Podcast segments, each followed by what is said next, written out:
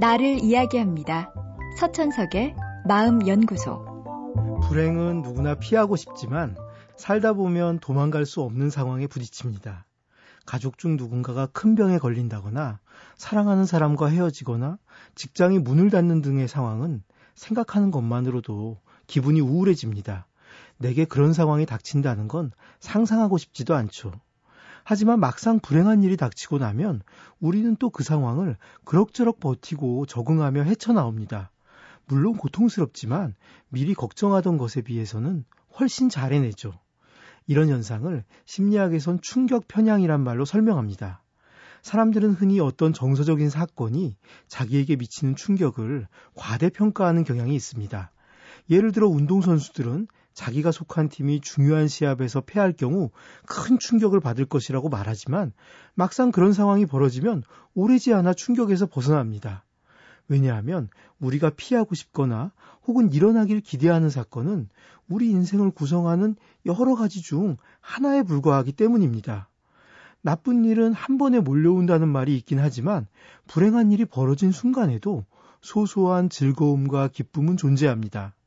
경기에는 졌지만 가족에겐 좋은 일이 생길 수도 있고 친구에게 좋은 선물을 받을 수도 있습니다.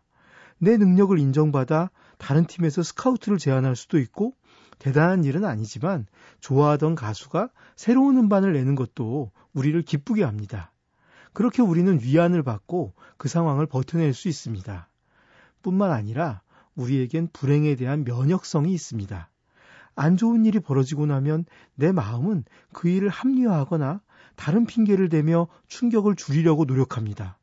중요한 시험에 떨어지고 나면 시험이 공정하게 치러진 것이 아닐 거라고 비난하거나 어차피 난 그 일을 그리 하고 싶지 않았다고 자기 방어를 하죠. 물론 시험에 떨어지기 전엔 자기가 이런 자기 방어를 할 거라고 예상하는 사람은 없습니다. 그러다 보니 시험에 떨어지면 많이 불행할 거라고 생각하죠. 어차피 우리 인생에서 불행한 일은 벌어지기 마련이고 때로는 불행을 감수하고 돌파해야 하는 순간도 있습니다. 불행의 결과를 지나치게 크고 심각하게 생각한다면 이런 상황을 모두 피해가려고 하겠죠. 그리고 그것이 어쩌면 우리 인생을 더 불행하게 만들어갈 수 있습니다. 불행을 이길 힘도 나에게 있다고 믿는 것. 그건 어른으로서 이 세상을 살아가기 위해 꼭 필요한 스스로에 대한 사랑입니다.